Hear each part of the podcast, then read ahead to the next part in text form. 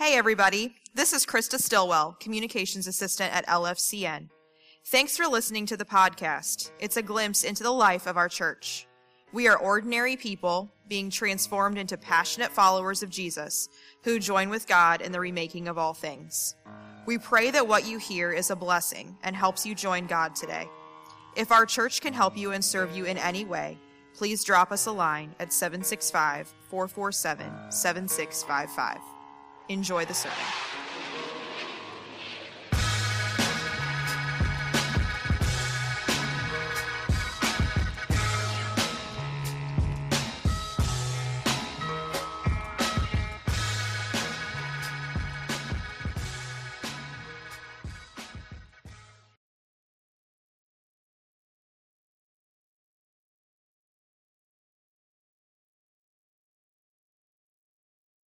Today, we're going to be in Proverbs chapter 4.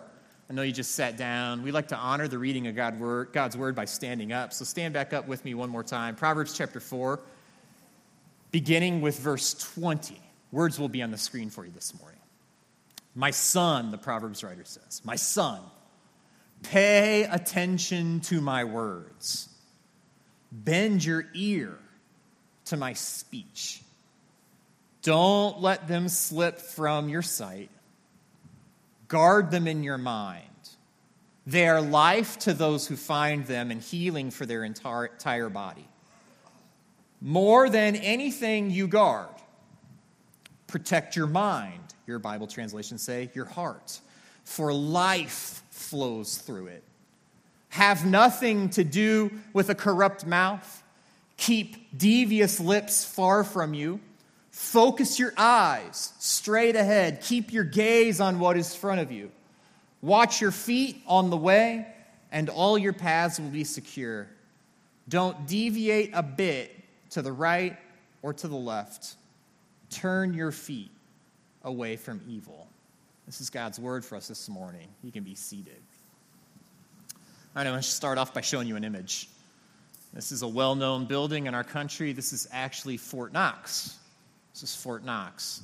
And uh, for uh, many of us, Fort Knox might not mean anything, as a, you might think it's just like another army base. But Fort Knox is actually where the United States Department of Treasury keeps their gold bullion reserve. In fact, it's estimated that 3.2% of all of the gold that's ever been produced in the history of the world is stored in this one building.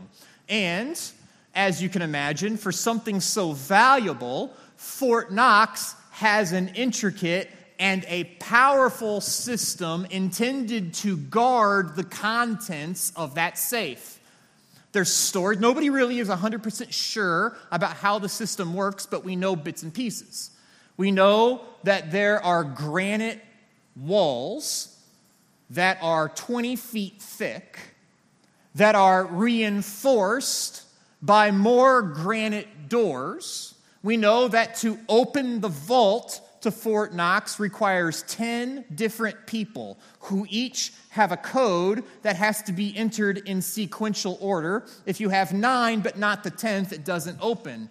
We know that there are 24 7, 365 days out of the year armed guards who watch and guard the contents of this safe, and we know that no human being now these days even touches the gold anymore because the gold is moved around on pallets by robots.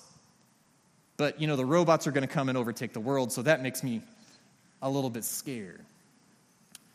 All of that is designed to guard that gold, to keep it safe.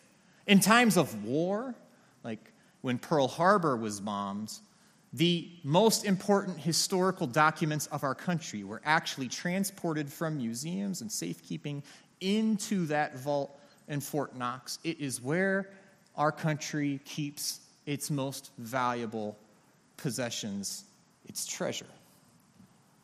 You, you, each and every single one of you, you and I, we have something that is worth a Fort Knox level of protection.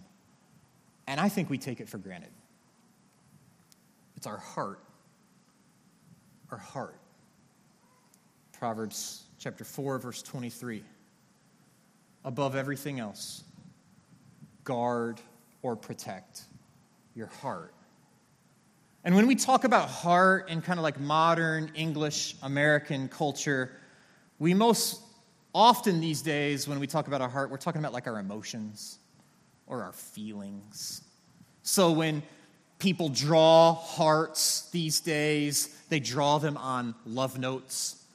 Or when people give the heart eyes emoticon to some text message reply or some social media post. It's some sort of feeling oriented thing because we've come to associate our heart purely with emotion. But according to the Bible, the understanding of the heart is so much broader than that. When the Bible uses the word heart, the Bible isn't meaning heart eyes or it's not meaning a heart on a love note, it's meaning something else. So, biblically speaking, the heart is the location of our emotions for sure, but it's also this place of mystery. So, the Bible talks, especially in the book of Proverbs, about the heart of the sea. And when they're talking about the heart of the sea, they're not talking about the heart eyes of the sea. They're talking about the, the center, the source of the sea, this place of mystery where no one has been able to explore before and actually is a little bit terrifying. When the Bible talks about the word heart, they don't just mean some place of mystery, they also mean like a place of reason. It's where decisions are made. Decisions are made not in your brain in the Bible, decisions are made not in your head, they're made in your heart. It's the location of someone's will. It's what we want and what we desire, and what we want and what we desire. That is where our heart is found. I love how the biblical scholar Hans Walter Wolff, he's a German, you have to pronounce it like that. Hans Walter Wolff. I love how he says it. Should have this quote on the screen for you. The Bible primarily views the heart as the center of the consciously living person. Our hearts, your heart, my heart, that is the center of our life. So when the Bible talks about your heart, what they're really talking about is that place that's deep inside of you. It's the place that makes you who and what you are. It's a place that's in the center of your life. And so the verse that we're highlighting this morning says, guard your heart. Guard your heart. Verse 1 of Proverbs chapter 4 says, Hear, O son, a father's instruction. It's like a dad passing along words of wisdom to his son. And what is the dad saying? The dad is saying to us, we get to listen in. This is how life works. After a lot of years, I just want to tell you something. What is really important, what's most important, is to guard your heart above everything else with diligence and with vigilance. Guard it because it's the center of your life, and out of your heart flows your entire life. So here's what I think we have to understand our culture has located the center of our being from our heart to our head. The Bible says the core of who we are is to be found in your heart. So guard it. Guard it. And the language of that verse in Proverbs chapter 4 is actually more urgent than that. It's more urgent than that. Literally, the Hebrew text says, more than all vigilance, guard your heart or more than all protecting, keep your heart, or more than all other guarding, guard your heart. It's emphatic. It's an emphatic urging to us. It's a powerful command. You must do this above anything else. Guard your heart. Why? Why is it so urgent? I think it makes sense to us. I mean, we guard to us what's valuable. Worthless things, we don't guard them. So, um, in our neighborhood, our trash day is on Thursday. So, most Wednesday nights, I take, you know, the big old container of trash out to the curb and I leave it there all night long, completely unprotected, wide out in the open. Anybody could come and take it if they wanted to. It sits on the sidewalk all night long, completely unguarded. Why? Because it's worthless, it's trash. During the summer months, um, usually we have some projects going on in the garage or the kids and the bikes and all the stuff. So during the summer months, I park the car, my car, in the driveway. Now, if y'all know my car, I don't drive a nice car. I mean, um, when the calendar year um, turns to January 1st, 2019, the car that I drive will be 20 years old. It's not a nice, it's not a nice car. But it's nicer than the garbage on my curb. So when I'm done with it for the day and I go inside, I lock it, I guard it. Because even though it's not all that valuable, it's kind of valuable to me. And you probably lock your car too. So, above the level that you lock or protect your car, the writer of Proverbs says, guard your heart. More than you make sure or ensure the safety of the vehicle that you drive that gets you from point A to point B, guard your heart. I mean, when you left this morning to come and gather to church, and we're really glad that you left and that you came and that you gathered, but when you did, you probably locked your apartment or you probably locked the door to your house because it's, it's worth a lot to you.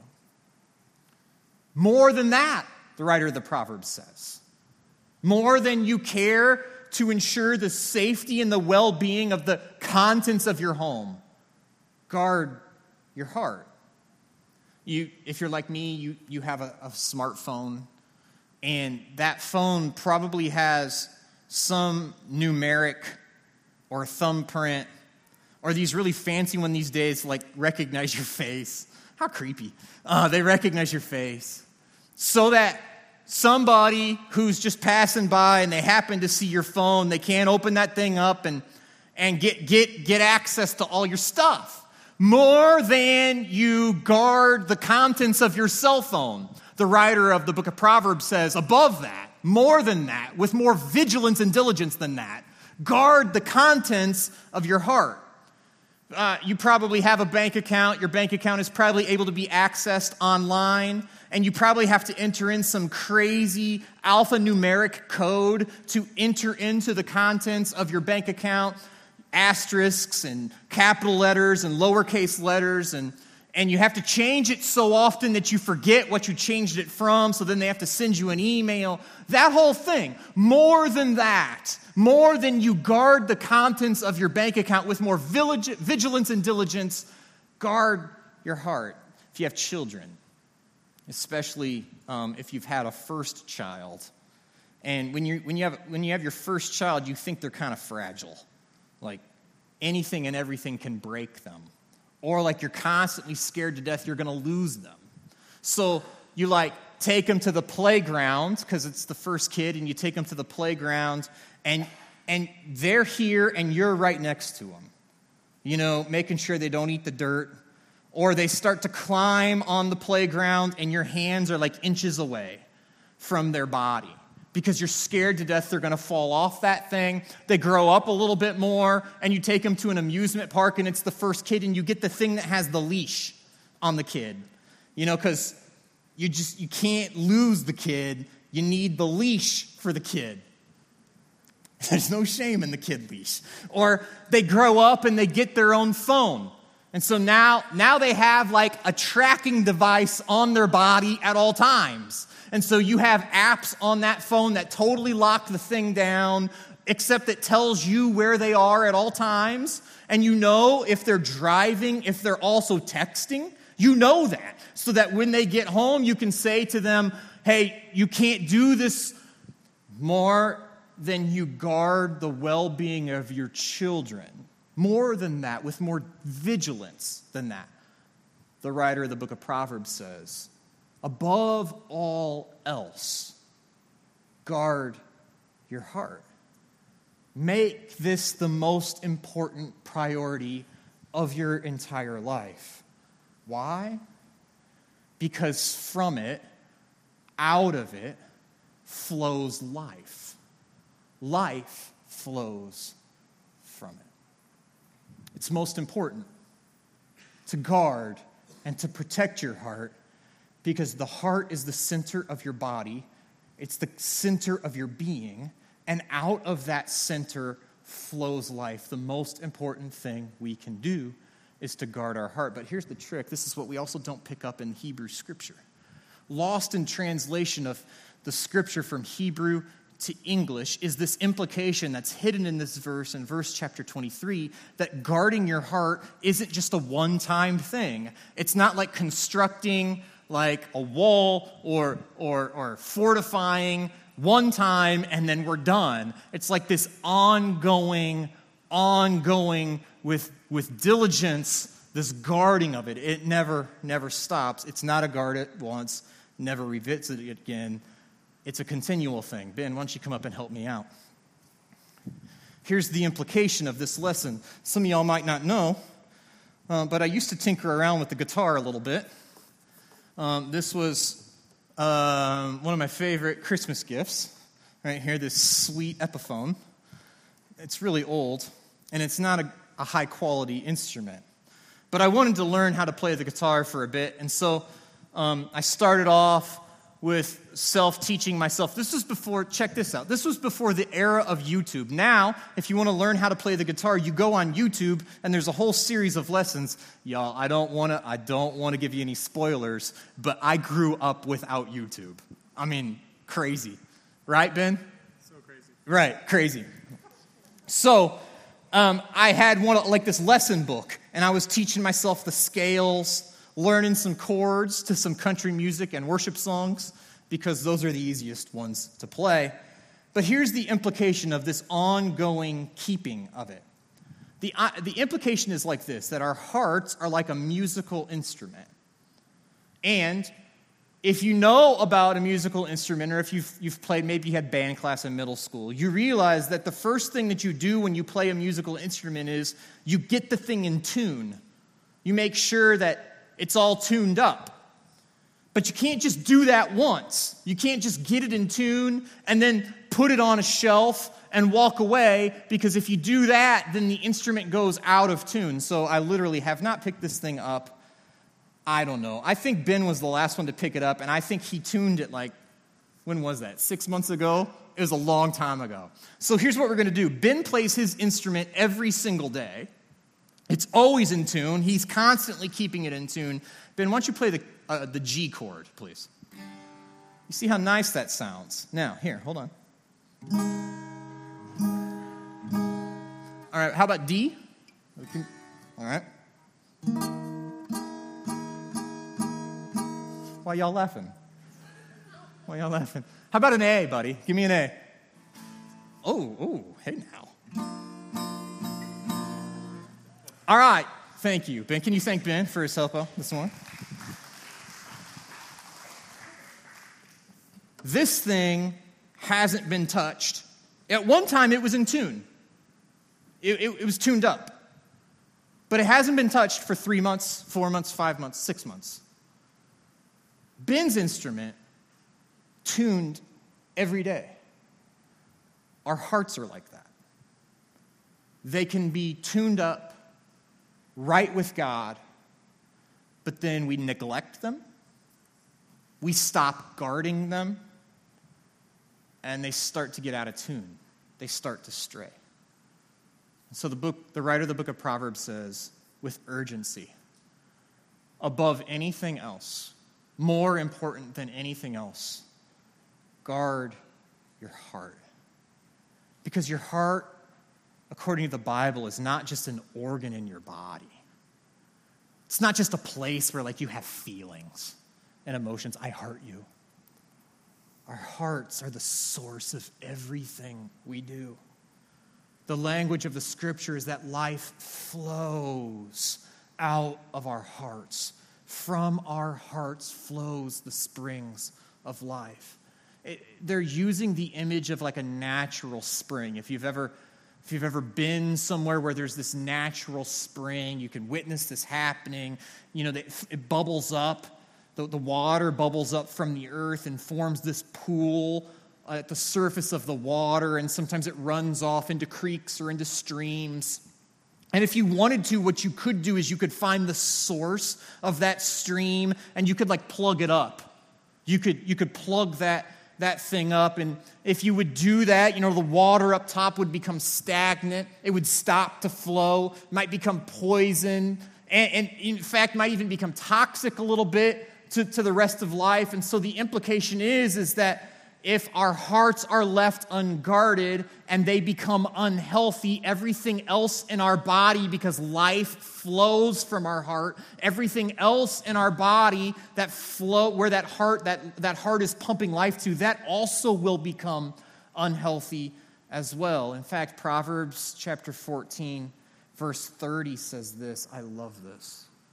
A heart at peace gives life to the body envy rots the bones. So remember, the heart is the source, life flows out of it. So if our heart is full of anger, it's full of bitterness, it will flow out from the source of our life and it will affect the rest of our life. And so if our heart, remember, the heart is the source, if the heart is full of fear, it'll flow out from that source and it will begin to affect the rest of our life. If if our heart has become corrupted by sin, it will flow out from that source and it will affect the rest of our life. And so the heart is the source of our life. And if that source becomes toxic, if the source becomes corrupted, our life will become toxic as well. So Proverbs says, more important than anything else, guard it. Guard it protect it. And the implication here is that, like, we are actively trying to be corrupted. That, like, daily, we have to guard and we have to protect our heart because there's another force at work in the world that wants to corrupt that wants to corrupt us. And my concern is that I feel like many of us are oblivious to that reality. I think sometimes we deceive ourselves into believing that we live in like this neutral space. But really, we live in this contested space, and there's two paths. There's the path of wisdom that leads to life, and there, there's the path of foolishness. And the path of foolishness is tugging on our hearts and trying to lead us and pull us away. And we see this throughout Scripture. I mean, Throughout Scripture is the story of people's hearts becoming corrupted by foolishness. So much to the point that by Genesis chapter 6, six chapters into the story of the Bible, we read the words that said that the Lord saw that every imagination and thoughts of humanity's hearts were evil and only evil continually. Our hearts our source had become corrupted. You flip forward some more in the pages of Scripture, and you get to a guy by the name of Saul. And Saul was raised up to be king over Israel, and Saul had promised, but then he failed and he wasn't true to God. So then God called on Samuel the prophet, and Samuel the prophet came to him and said, Saul, it's all over. God's going to take your kingdom away from you.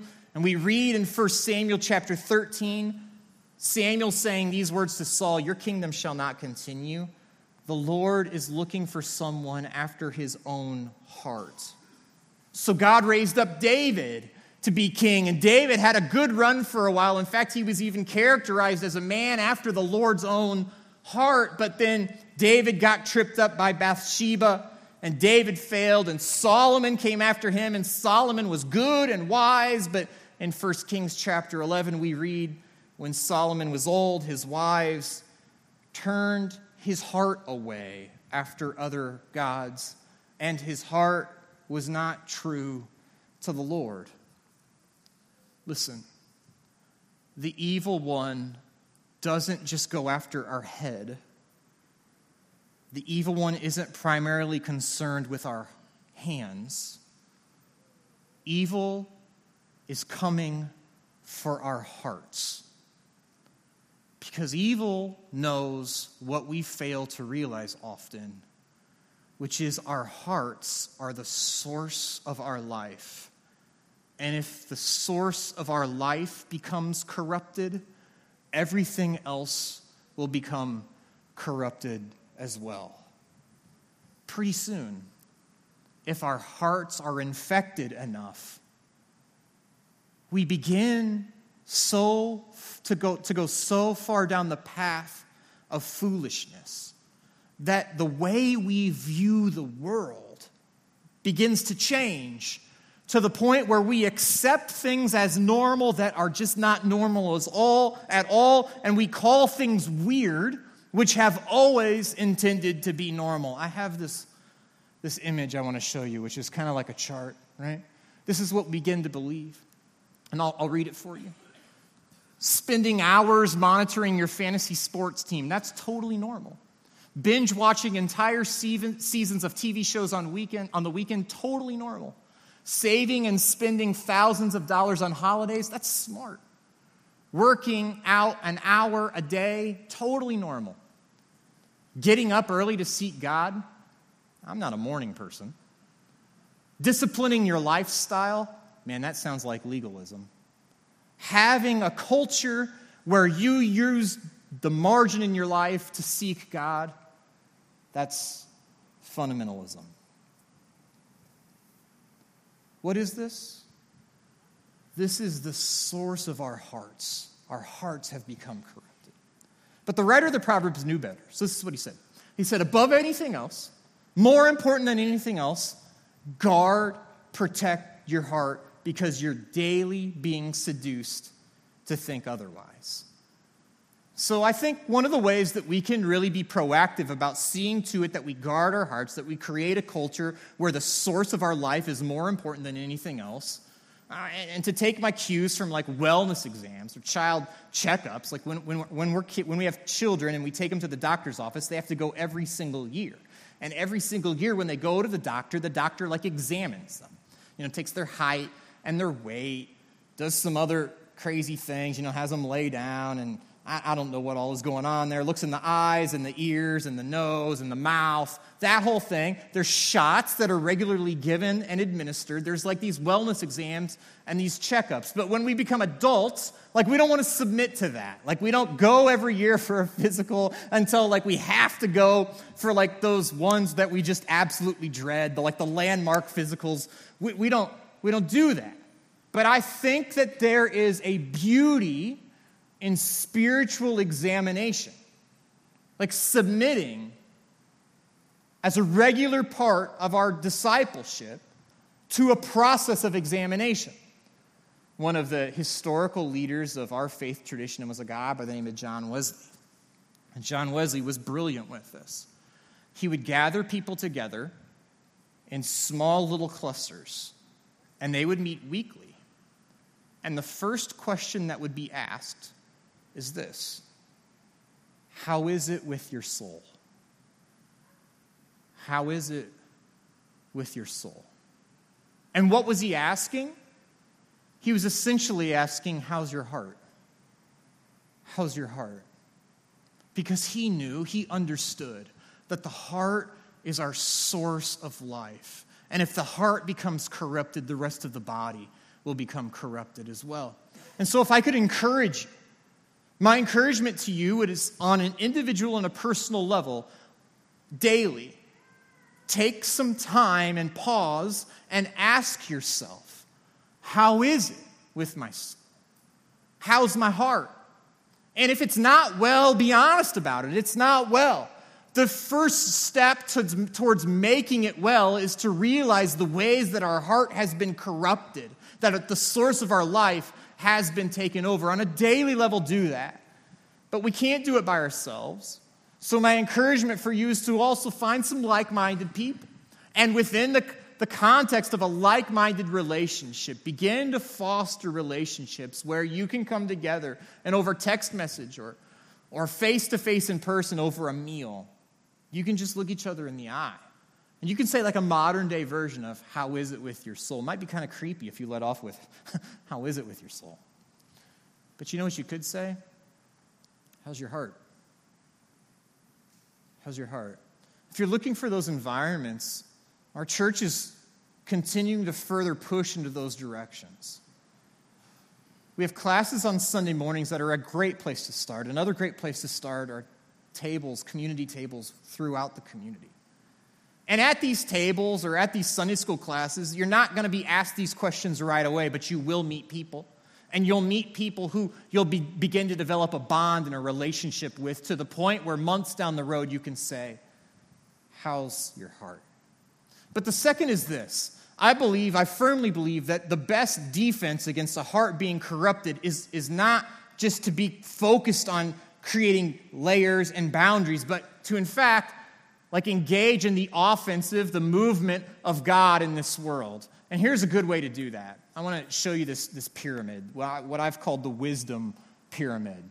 And so this is kind of like this is based off of like when the food groups were in a period pyramid, and this is what you're supposed to eat. This is the wisdom pyramid. So this means like this is what we should be ingesting the most. And as you get to the top of the pyramid, what we should be ingesting the least. So the most that we should be taking in is the Bible. That's our daily bread. Local church tradition is next to that. So this is time tested theology, wise people in Christian history. The next rung up, or the smaller layer, is nature and beauty. For some of you, this is like, this is where your soul or your heart really is put at rest. One step above that, not in importance, but a smaller amount, is books. Um, and here, listen, more old books than new books. Great books. Not like Christian fad books. All right, moving up a smaller amount of the internet. I and then like the least amount social media. On a personal level, I've found, I've found that there is no greater corruption to a life, to a heart, no greater corruption than the tools of social media which cause envy and jealousy and anger. Some of y'all getting way too angry on Facebook. Anger and pride. Like, consider how well it would be with your soul and your heart if the amount of time that we spent thumbing and browsing through garbage was spent saturated in the Word of God or in the great Christian history that's been handed down to us. So, the best way to see to it that your heart is guarded, that you're protecting your heart, is to get on the offensive. And it's to say, you know what, I'm flipping this pyramid over to where I spend way more time in these other areas.